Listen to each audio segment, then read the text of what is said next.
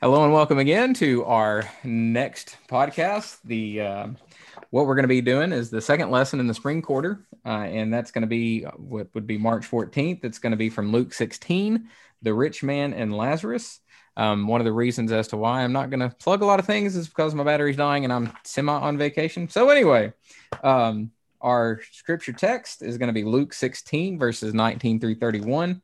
Our prayer for illumination today is you sent Moses to speak law to the people and bring order to chaos. You sent prophets to speak repentance and bring hope to the hopeless. You sent your son, Jesus, to become your living word. Open our ears to hear your word. Open our hearts to reflect the light of your truth to others. For the sake of the incarnate word, Jesus Christ. Amen. And then our memory verse today is Luke 16 31. He said to him, If they do not listen to Moses and the prophets, neither will they be convinced, even if someone rises from the dead. So, um, our story is the rich man Lazarus, and I'm going to let Becky um, kind of get us going with what was a really good introduction. I really like the introduction to this lesson. Thank you. So, our introduction to this particular lesson is one that really spoke to my heart, and it's one that I think about all the time this couple had come up to me while I was standing in the parking lot talking with one of my people in my congregation. And the guy had come by the house before. You know, when you live at the church manse and you live right at the church, people tend to just show up at your house. Um, and and that happens not frequently. I, I, I don't want to say that it's not like a frequent everyday basis, but it does happen on occasion that people come to the house asking for stuff. And he had been here before and asked for things, and as I was new to the community, I had made friends with a few different pastors in the area, and I had asked them about this guy too. And they're like, oh, yeah, you know, he's been around the circuit quite a bit, and everybody's tried to help him, and everybody's given him stuff. And he just, he comes from a really rough family, a really rough background. Um, and the woman that was with him, I hadn't met her before, and he introduced her to me. He's like, This is my wife. And I was like, Oh, you know, and they were just recently married, maybe six months, something like that. Um, but she was really trying to kick the drugs and alcohol, man. She'd been 30 days sober. Um, she was working really hard at this. You know, you could tell but they were just a really poor, poor, poor family. Um, they did not smell nice. They definitely weren't wearing clean clothes. Um, she still had pick marks from from being on meth. Um, you know, and it was just it was just a really sad situation. Um, and the last time, last couple times he'd popped in, he'd asked for cash, you know, and I'm like, ah, you know, I can't give you cash, but you know, if you need some gas, I'll go down to the gas station with you, and put some gas in your car, whatever. Um, and this time he's like, I don't need any money. I'm just, we're just really hungry and we don't have any electricity at home. So we don't have any way to cook. And, you know, can you just take us to dinner? And Cracker Barrel's right across the street from us. So I took him I to Cracker Barrel. Jacksonville Cracker Barrel. I know it's like right here. And so I took him to Cracker Barrel and, and really honestly, my first instinct, because I'm human, I realize that I'm a pastor, but I'm still human, was I'm just gonna go in, get him a gift card, let them eat on that gift card and I'm just going to go on my merry way. But God was just hammering it home to me. He's like, no, you're not. You're going to go in, you're going to sit down and you're going to have a meal with these people. And I was like, okay, I'll go in and have a meal with these people. But that meal, I, I, I won't ever forget this. I mean, it was so personally enriching to be able to sit and have a conversation and talk about the fact that they've been in a couple different churches, but they were asked to leave and because they didn't smell nice and they didn't look nice. Um, and and the fact that she read the Bible, he doesn't read because he's illiterate, but she reads it to him, and sometimes it's by the only thing that they have, which is candlelight. Um, you know, and just man. And then when I took him home, mm, mm, mm that that trailer that they lived in was terrible, you know, and and um, but God really spoke to me through that whole that whole process, and it's it's not something I will ever forget anytime soon. Yeah. I think before we kind of jump in, because there's some things I'd like to say about that, I am going to share this discussion question as our uh, discussion question of the week. Uh, question is: Share a time your minister, ministering to others made others uncomfortable and then share a time when you were made uncomfortable by ministering to someone in need. And so, um, we, as you were saying that, Becky, the quote that I've, I've been in that same position, I think most ministers have. Um, and the quote that comes to my mind, John Wesley, and I've probably said it on this podcast before because it's not too, it's never far from my mind. He says, never send your charity. And what he meant to say was never disassociate your giving from your heart or your mind. It's easy just to write a check and and just let it go. But then he said, never send your charity because you need to connect your heart, mind, and soul to the people that you're helping. Because mm-hmm. if you mm-hmm. don't, it can become a cynical thing. Like you said, just write the get, just get out of the way. And I've been there too. Yep. Um, yep. So I, I, I do love that quote. Um, That's a really good quote because that is, that is so true. Because if I had just handed them that gift card, that entire enriching meal and conversation that we had, I would I would have missed out on all of that, on the understanding that they're trying to do what they can with the skills, with the abilities, and what they have available to them, which was very little. No. And and the fact that they were trying to do the best they could with what they had, what more can you ask of a human being? Um, you know, whether it's intelligence, whether it's skills, whether it's whatever you have, do the best that you can with that. And and that's exactly what they were doing. You know she was doing her best to get sober. He was doing his best to provide for her in the only way that he knew how. Um you know what else can you ask from another person? Logan you got anything there? Yeah when i was pastoring at my first church we had a couple um my wife worked at the uh my wife worked at the, the casey's general store if you don't know what that is the I sure do. yeah, it's it's a gas station that happens to sell pizza, but they they should be a pizza place that happens to sell gas. I'm telling you, this pizza's awesome there. Yeah. Um, so my wife worked at a Casey's General Store, and back before COVID, you could actually go in there and sit and have a bite have a bite to eat. Well, I, I made it a habit to go up to Casey's about two hours before she got off work, and I'd go up there and sit with my lap with my Bible and my laptop and do sermon prep, or I'd talk to people who were there, and I would kind of use that as my time to to reach out to folks who happened to be there. And I was I was the unofficial Casey's chaplain for a while. So it's a cool. That's awesome. someone who, yeah. So someone who worked there had a problem. I was also I was also the uh, the store bodyguard. So if there was a problem with a customer, I would I would take care of it. So I was sitting there one night and there was this couple who happened to be at the next table and uh, they noticed that I had a Bible. And so they wanted to ask me some questions about the Bible. And so I was happy to talk to them and answer what questions they had. And that conversation led into their current living situation. They mm-hmm. had just become homeless and uh, they didn't know where to go. And uh, the very much like the couple in your story, Becky, the, the girl was on drugs and she was trying to get sobered up. And the guy was on drugs at one time and he had already gotten sobered up. And uh, they didn't have anywhere to go. And he lost his job and she didn't have a job. And they needed groceries, they needed a place to stay, and we didn't really know what to do for them. So um, I went to, and they just they just kind of made a habit of walking around the town and sitting at all night gas stations because they didn't have anywhere else to go. So I went to the elders at our church. It it was I met them on a Tuesday. Uh, the next night at Bible study, I went to the elders of the church and said, "Hey, there's this couple that really needs a place to stay and needs help. Can we get them a motel for the night?" And so I I buttered them up, and they had a they had a quick session meeting, and uh, they got them uh, the cheapest hotel.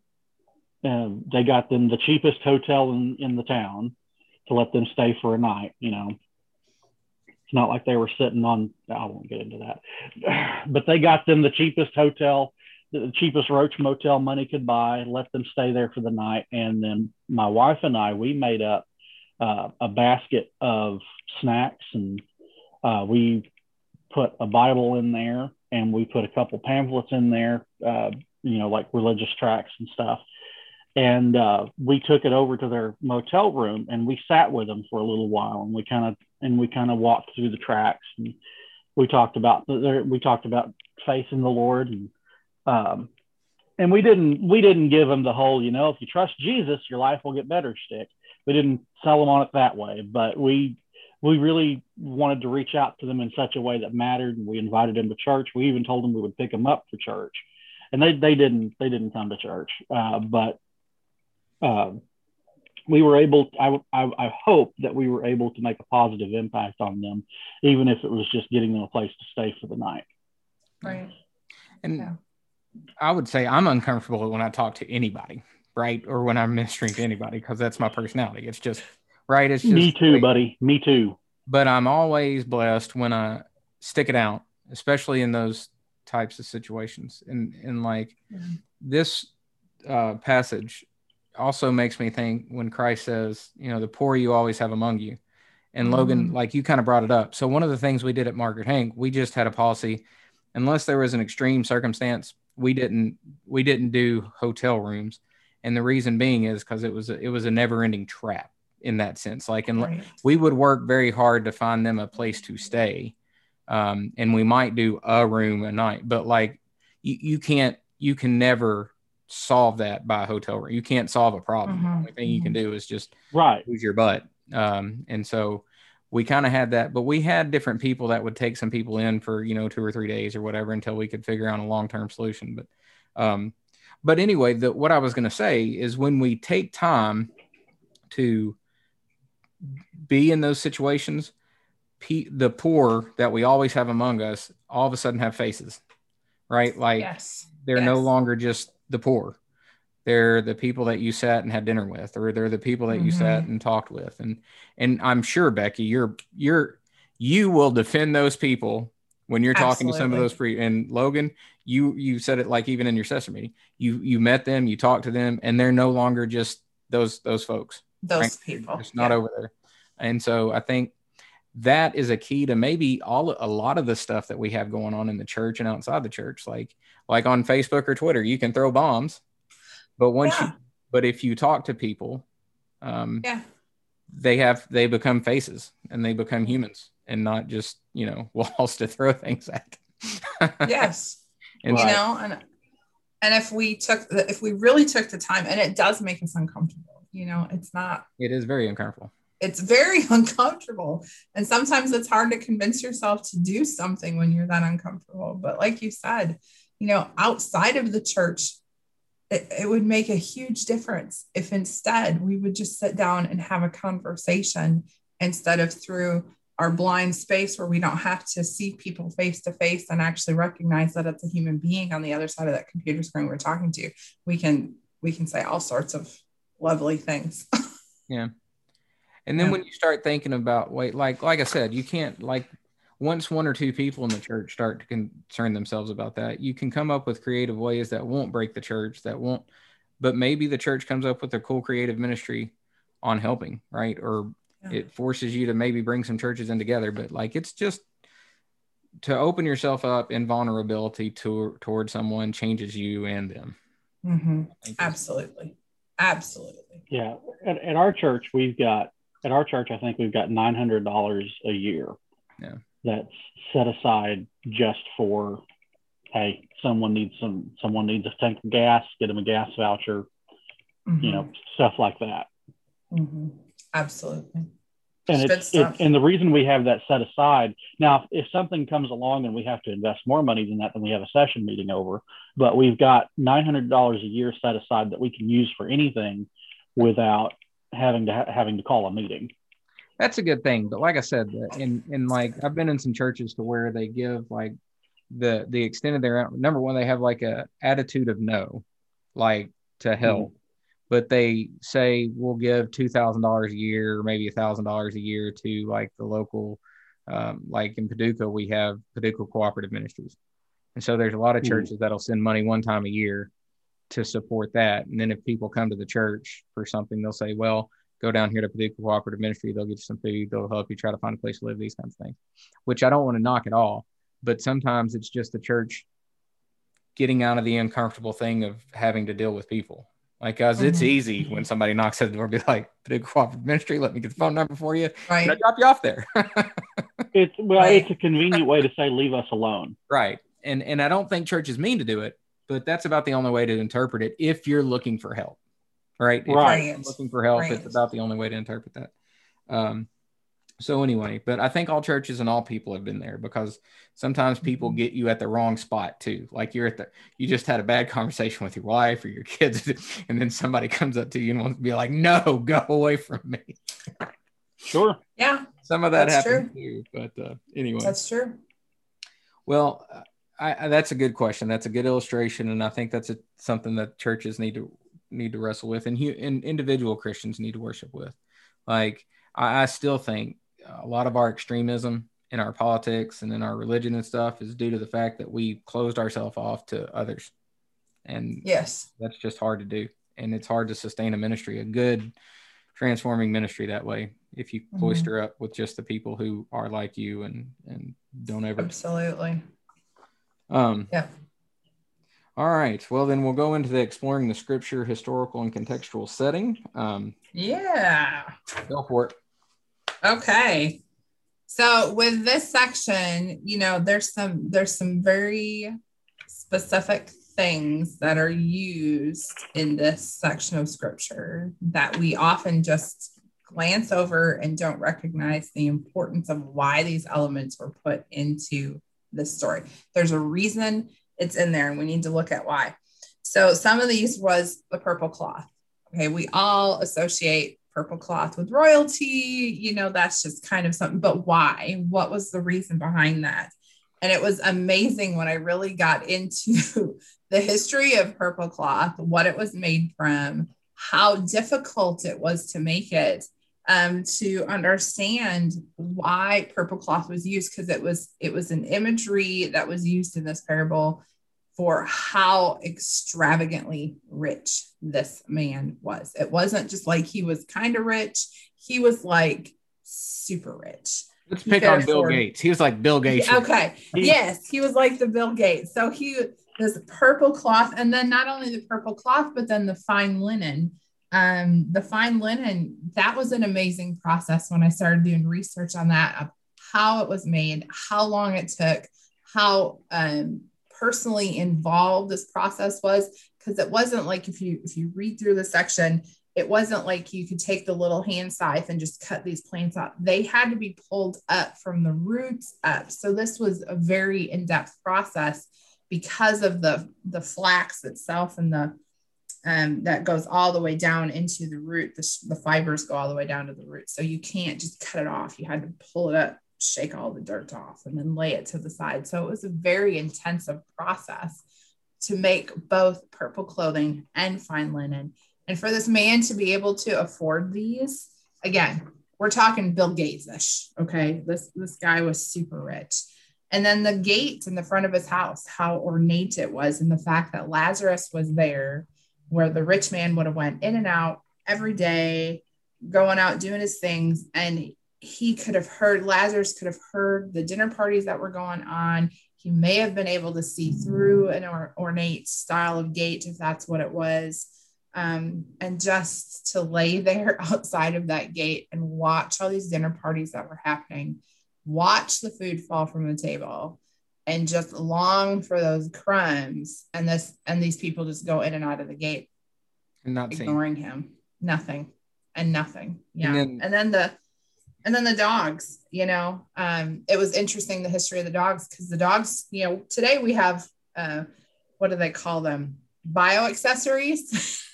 where you stuff them in your purse. You know, that's not what dogs were back then. They were um, they were not pets. They were a nuisance. They were irritating, and they were. They And some think they still are, might I add. truth. Anyway. truth. yes, truth. Uh, but you know, they were just. And they're the only ones, these dirty, icky, nuisance, refuse cleaning up animals were the only ones that tended to Lazarus. So, all of that and I put in some YouTube videos. I hope you take time to look at those YouTube videos because they were fascinating on this whole subject. So that's the imagery that Luke uses in the historical setting to really set up how rich this rich man was and how completely poor and and yeah. just down and out Lazarus was. Yeah. So Christ was definitely painting a picture of, of the broad. So like in in the way Christ is painting the picture, you have this earthly chasm which nobody was crossing. And then you have this spiritual chasm which no one was also which crossing. No was crossing. Right. And right. so it sets that up uh, mm-hmm. pretty well. Logan, you want to jump in on any of that? Um, well, I mean, I, I kind of be curious to know because you didn't really get into it too much in the lesson. Uh, well, you got into it a little bit in, in the in the witness of the church, but um, I'd be kind of curious to know about the picture of hell that's being painted. Yeah. Like, what? Like, I know people just kind of dismiss this and say, "Well, this was a parable. Jesus wasn't recounting real events." But what is but Jesus, whenever Jesus recounted real events, though, he didn't tell he didn't tell fantasy stories, right? He didn't tell about things that couldn't possibly happen. Like whenever he talked about a farmer going out to sow seed, yeah, it was it was not likely that a farmer would actually sow seed on stony soil, but it's something that could possibly happen. It's within the realm of possibility. Right. So whenever Jesus talks about the flames of hell and talks about all that, how much of that should we take as figurative and how much of it should we take as literal? Because I grew up, I grew up fundamentalist Pentecostal. Like hell's a real place full of eternal torment. You don't want to go there, and the only way you avoid going there is by repenting of your sins and believing the gospel. And I, and to this day, I still believe that. I still preach that. Uh, but we know that there's different views on hell, and so and and it's what's interesting is that when you go is that is that the belief in a literal eternal hell wasn't considered a trademark of orthodoxy up until later the eight yeah up until the 1800s 1900s right. now if someone preaches that that hell is not eternal conscious torment then They're, we don't consider them orthodox yeah, I was about to say that. So I like. So definitely, you brought it up. In the Jewish thought, there's not a lot of afterlife in in the Old Testament. Like there's just not. And one of the difference between the Pharisees and the Sadducees was the understanding of you know resurrection or whatnot. Um, there there does seem to be like a thought of an afterlife in Hebrew scripture, but it's not it's not dogmatic for sure. I I don't want to um not answer the question, but I also kind of like the the view of what heaven would be. Like, right, the poor man died and was carried to the mm-hmm. side of Abraham. Like, right, there was no elaborate streets of gold either, but it was a pre- in the presence of Abraham was considered the afterlife, a good afterlife. And so, um, but Logan, I think what I would, I don't know if I get dinged for, I think hell is the absence of God right? That's where I've come down at. And so mm-hmm. I had a Bible college professor that I thought, I mean, for Church Christ, I'm sure he was fine, but I thought he was borderline heretic and he's one of my favorite people in the world. but uh was, he's dead now. But um he said he he believed and I, I forgot what's the term, Logan, when like like when you die, if you're not in heaven or you're not by Jesus, you you cease to exist. Like you oh, annihilationist. Annihilationist. He was an annihilationist, and and I I would not say no to that in my mind, right? Because like if God is not present, there is no life. Like you just. Hmm. Uh, but at the same time, Jesus does use more than once. Like people say that Jesus yeah. doesn't talk about hell, but that's not true. Uh, he does talk about hell, and and he mm-hmm. does it figuratively sometimes. But still, even I mean, there's the only reason it's figurative because it points to some meaning, right? Like so, mm-hmm. there's that. Mm-hmm. Right, right. And I think R.C. Sproul said it best when he said that he, when I think Sproul was actually preaching on this passage, and he said that um, he said, let's just assume that every, let's just assume that every passage in the New Testament that speaks about hell is figurative. Well, if if it's all figurative, then it points to a reality, a, a tangible reality, which means the descriptions that the descriptions in the Bible don't even come close to the tangible reality of hell. So what he's so what Sproul is arguing is that even if these are figurative, hell is still not a place is still a place you don't want to go because there's still suffering there's still torment. There like the bible Does the bible in our language can't fully describe the amount of separation from god the amount of torment that someone uh, the the amount of torment that someone goes through. And of course um, if you look into tr- church traditions in the past you find you actually find that hell being separation from god is actually a, a distinctive in the Protestant tradition. Yeah. Um, the Orthodox view of hell is very interesting. The Orthodox view of hell posits that hell is not separation from God, but rather hell is the intense magnitude of the love of God. And the reason it comes across as torment is because sinners who reject God and deny God don't want to experience that. That's, and so they're hmm, consumed by the and and so what what it is is they're consumed and they're they're eaten alive and they're tortured by the very by the very love of God, and it feels like wrath to them. That uh, that actually probably is the it, it, could be used as the picture of like um, the rich man's brothers in a sense, right? Like like when they when like our memory verse, they have if they don't listen to Moses and the prophets, and they're predisposed not to care about spiritual mm-hmm. things mm-hmm. and they don't mm-hmm. want to. And so, in some sense, like people say, like, well, if only God gave me proof, I would believe. No, you wouldn't. You would still do what you do. right. Human nature. I mean, yeah. unless you're born again or unless, you know, you, you won't, you'll find some way of excusing your explaining you know, it away, explaining it away or yeah. whatever. Right. I mean, we're probably getting ahead in the lesson, but but Abraham actually says, you know, they have the writings of Moses. Right. That's what I'm saying. So, so what Abraham is, yeah, what Abraham is saying is that they've got the word of God and God's word is enough. And if God's word isn't enough to convince you or to convict you, then nothing will. Nothing will. Yeah, absolutely. I think that's the truth.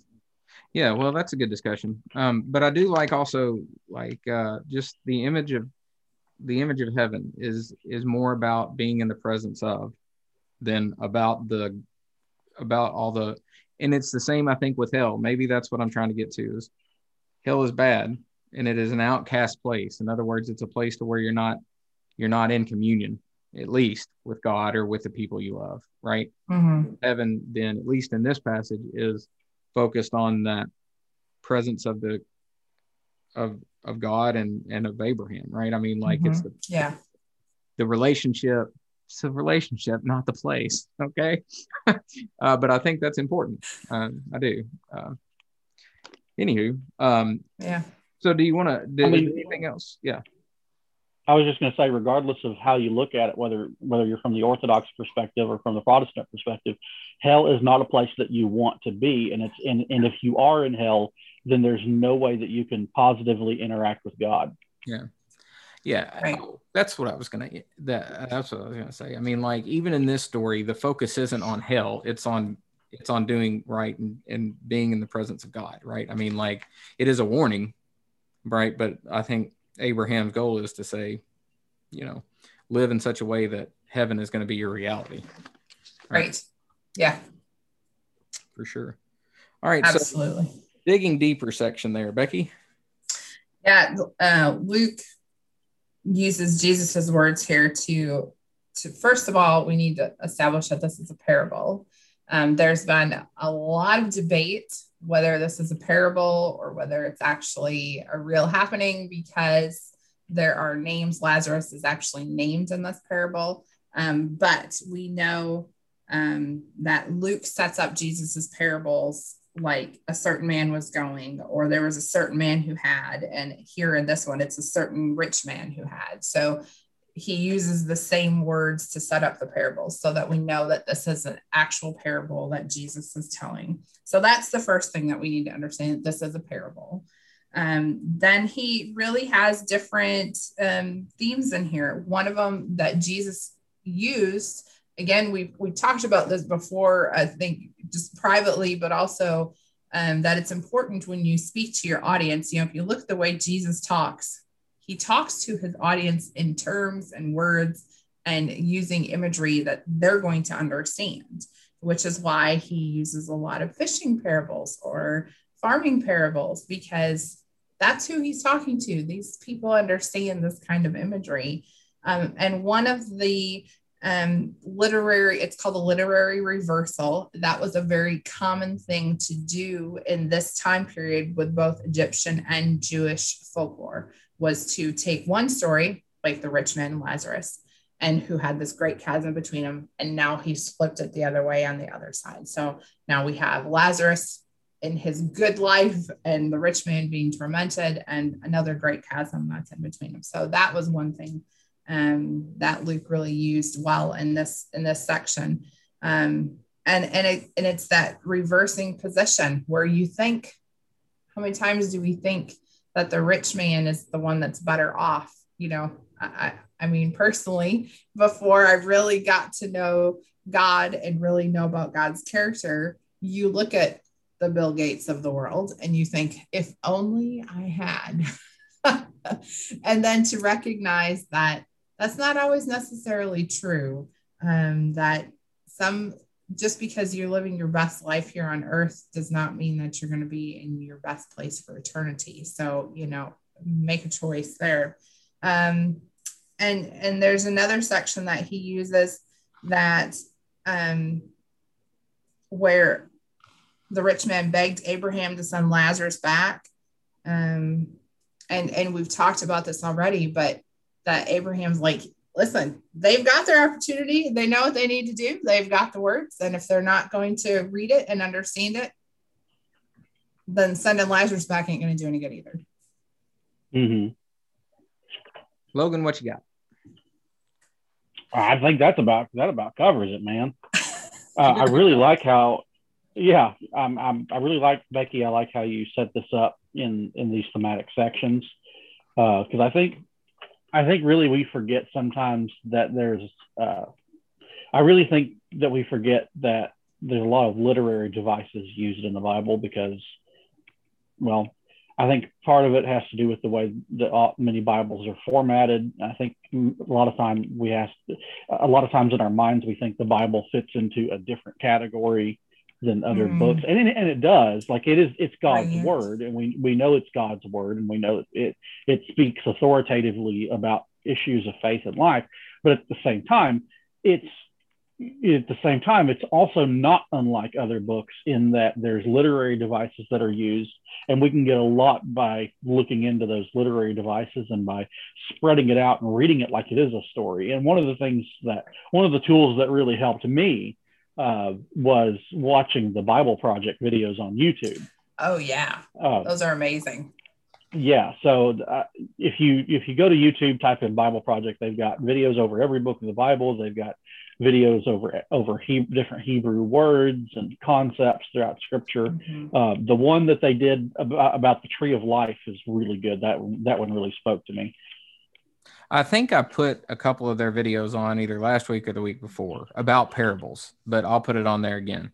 Um, and Becky, I think what you bring up is important. Like in, in the discussion we just had, Logan, like when when you use those phrases to say this is a parable or this is then you can use that as a key of how you interpret. Like that probably shouldn't be your foundational text about describing hell right? So that's that's what i'm saying. So like if it's introduced as a parable the point isn't that they're describing hell. The point is about the rich man's actions with lazarus or regard you know how he treats the poor. So it helps us not to get defocused on the on the periphery. I mean it, th- this parable is about the rich man's conduct with lazarus more than it mm-hmm. is describing hell right? Mm-hmm. guess i gotta change my sermon notes now no, no, no, no, no, no, no. your sermon notes, you talked about because what you're doing then is saying you're not focusing on the fact that you know, like there's this internal eternal punishment. Well, y'all don't even know. Y'all weren't even in the conversation. Not y'all two. The people who are listening to this, we were talking about sermon notes for next week. So I'm not going to go there. but no, you're doing right in the sense of you're talking about the conduct, right? What God expects. And and so I think that's the point of the parable, not necessarily what heaven's like or what hell's like although it helps. Mm-hmm. You can use it, but it doesn't need to be the foundational text. Mm-hmm. Um, the other thing that I would say is uh, this the what what you were talking about there, Becky, with the um, with these different themes. I mean, it's it's almost the um, the reversal part. It's like the Beatitudes. Mm-hmm. Jesus, yes. I mean, you're right. The Beatitudes reverses common thought, and then um, there's a book I haven't read. Logan, I'm curious if you've read it because you read a lot. Um, but it's called The Upside Down Kingdom. Um, and I've heard of it. Right, I have too. I haven't read it, but the uh, the theme, the theory of the book is that like Jesus just reverses our our current worldview, our earthly worldview, mm-hmm. and values kindness over money, right? Or mm-hmm. mercy yeah. over that. And so, and I think that's what you're talking about, right, Becky? In this reversal, it's this, you know, money's good, uh, but relationship with God's better and God's people, right? Like, and probably yeah. worth more. Not probably. Right. It is worth more. it is worth a whole lot more. I mean, you're looking at just a short term, yeah, just a short term benefit, and then you have a long term loss. Um, you know, so it well, makes you think about what what's really important while you're here on Earth. What's yeah. what's really important while you have this opportunity. My my wife often reminds me that I need to pursue sanctification, and it's annoying. Straighten um, up, buddy. so, awesome. um, no, I, I, have a I have a habit of buying lotto tickets occasionally, and um, and uh, I'll go and I'll drop five bucks on a on a uh, progressive jackpot, and um, I'll tell I'll tell Brittany, I'll be like, you know, babe, all our problems will be over as soon as the Arkansas Lottery Commission gives me that two point five million dollars they owe me. That's right. right. That's right. She'll and and every time I say that, she's she's like, okay, well then what? I don't know, but we'll figure it out. so, I'd like to have the chance. and so, I, and I get I get her point. Uh, uh, you know, Jesus is a lot better than that, and you'll have Jesus when all your when all your bank accounts yeah. are empty. Yeah, it's true. Sure, But it's the human. I mean, but we are human material people that has yes. a spirit, and so we do need things, and and it is our lot to think about having more. if mm-hmm. we're not. I I worked at uh, I worked at a gas station back in 2016, early 2017 back whenever the Mega Millions went up to the, the highest it's ever been. It made national news. I remember this. The Mega Millions was up to like 1.7 billion or something like that. Yeah. And I had people coming in buying lotto tickets that don't buy lotto tickets. Yeah. Like my pastor at the time even came in and bought like a $25 lotto ticket. Right, which is weird because like I remember after that one of the uh, I was living in I think I was living in Tennessee at the time. Anyway, the Tennessee Lottery had an ad that says, "Isn't two million good enough? Play the lottery now." right? Like, anyway. Um, That's funny. But it is funny. I mean, like, but the the flip side of that, it, it is also though, like, it's one thing for somebody to buy a five ten dollar lottery ticket, especially when they make enough money and they're paying their bills. It is terrible uh, when you see people throwing in a hundred hundred dollar, and that hundred dollars to them is oh, I know, a thousand like to somebody. Yes. Else. oh yeah, absolutely oh i know. I used to you know when i worked at the when i worked at the different gas stations i worked at i saw people coming in. They were spending their social security checks on on um, bunch of lottery ticket bunch of scratch off tickets. It was right. awful. That's hard. That's hard to like and i couldn't do that like i i dropped five i probably dropped five bucks a week on a lottery ticket and that's it for me yeah. like yeah. win or lose win lose or draw i don't get any more after that five dollars is gone yeah, and not everybody has it. But I do hate the fact that I mean that that's that's a that's a hard thing for the for folk because you can talk yourself into it. Yeah, you can talk yourself into that winning before it ever happens. Anyway, yep. Um, sure. Let's turn then to the learning from the scripture uh, portion, mm-hmm. and we're going to talk more about hell. So we are. Let's go. Yeah. Awesome. One of my favorite topics. what was the point of this parable? The point was that the rich man spent his entire life building up his earthly treasures, but never working on his kingdom treasures. Um, mm. And that's that's something that we're confronted with today. You know that he ignored Lazarus sitting at his door on a daily basis to build himself up and his little kingdom that he had going on.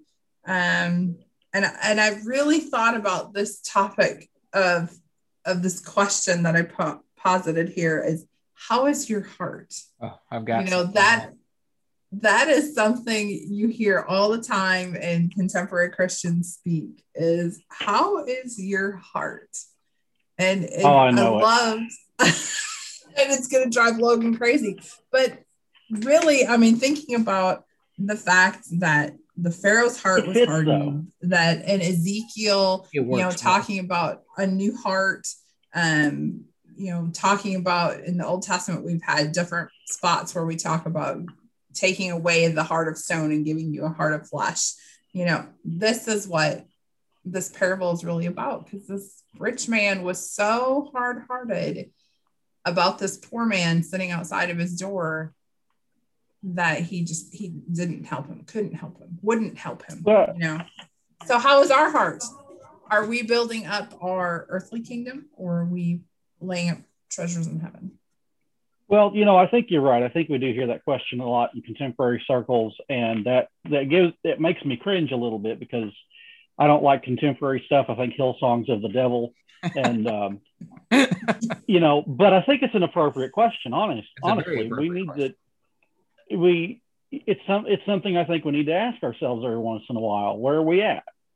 Um, and so you get a picture of of these people who look like they're doing very well in this life and then when they get to the next life they're not doing well or in lazarus's case he was doing very well much better off than where he was and it's just one of those things where the part of the reason Jesus was telling this parable was because in Jewish thought and in Jewish culture, if you did well in life, then you had God's approval. Right. And and he was showing you that just because you do well in this life doesn't mean you have God's approval. Right. We, and you see that with you see that with people today. Well, let's take a recent example in the culture. Ravi Zacharias Mm. We looked at we we could all see Ravi Zacharias giving these lectures, preaching at these different churches and conferences, doing debates with atheists, and um, and he had houses. He had a couple different houses. He had a big bank account. He had a couple different business investments he was working on. Lots he of appeared to be too, doing. Evidently. You what? Lots of cell phones too, evidently. Lots Apparently, yeah. So it would appear that he was doing very well in life. And it would appear because of the things he said and the things he did that he was doing very well in his relationship with God. But on the backside of on the backside of everything, on the backside of that investigation, you find out no, that's not the case at all. How's your heart? He was not. He was a completely different person behind closed doors. Yeah, and I I mean I get that. One of the reasons why I love that question, one of my kids particularly. I have, you know, I've got 3 kids. Um and they have various levels of seriousness with spirituality. Um. And one of them is more serious at it about it than the other two, but probably worse at it.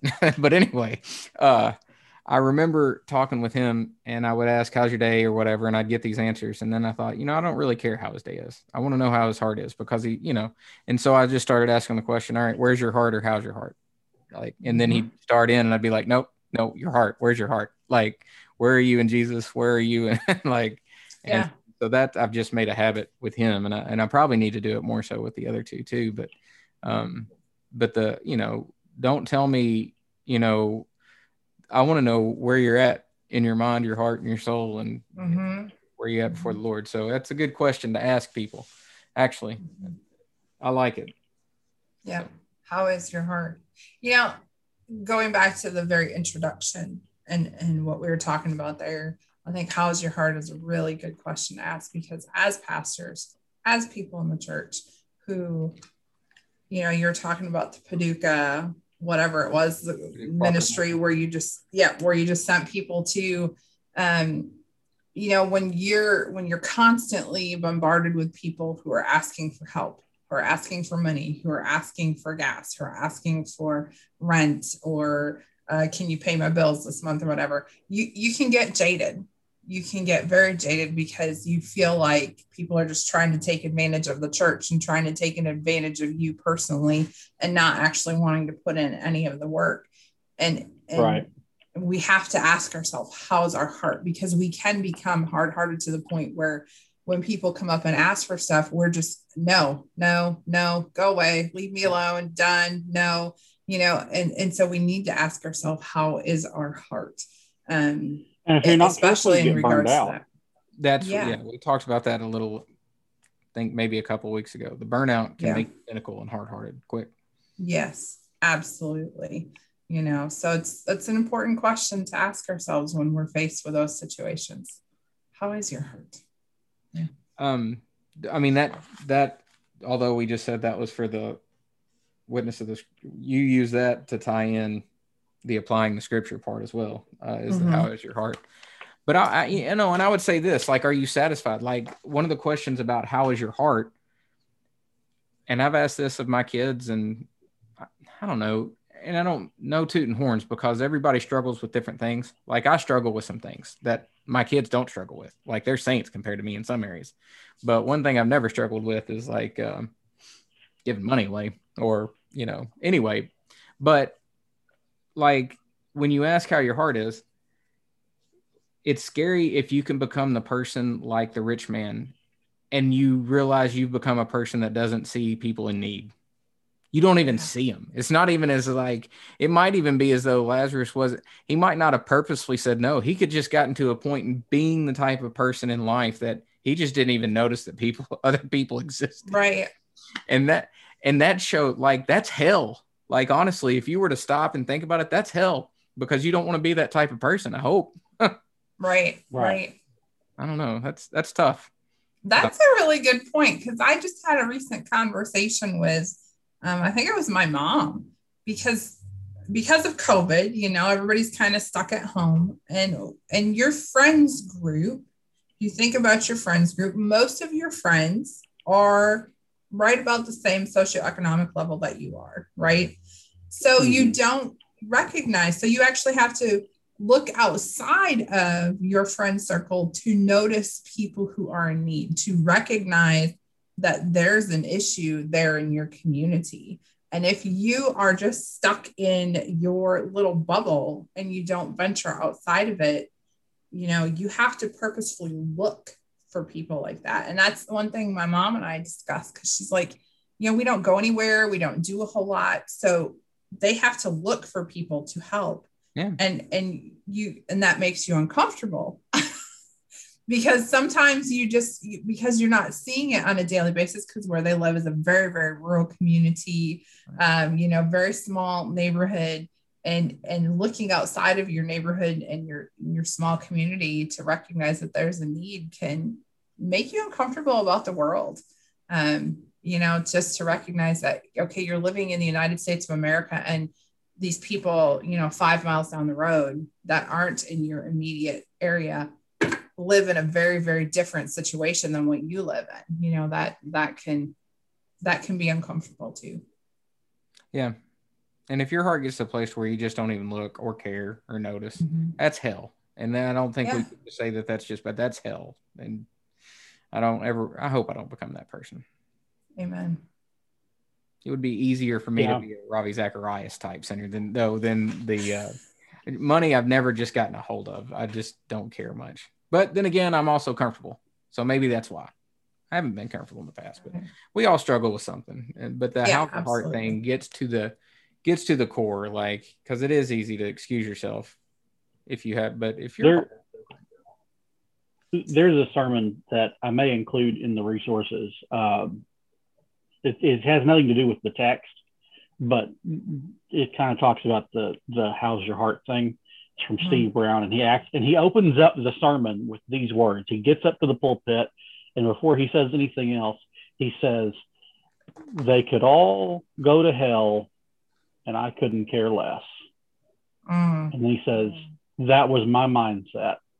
And he talked about how God softened his heart to, to care for people um, after he became a pastor.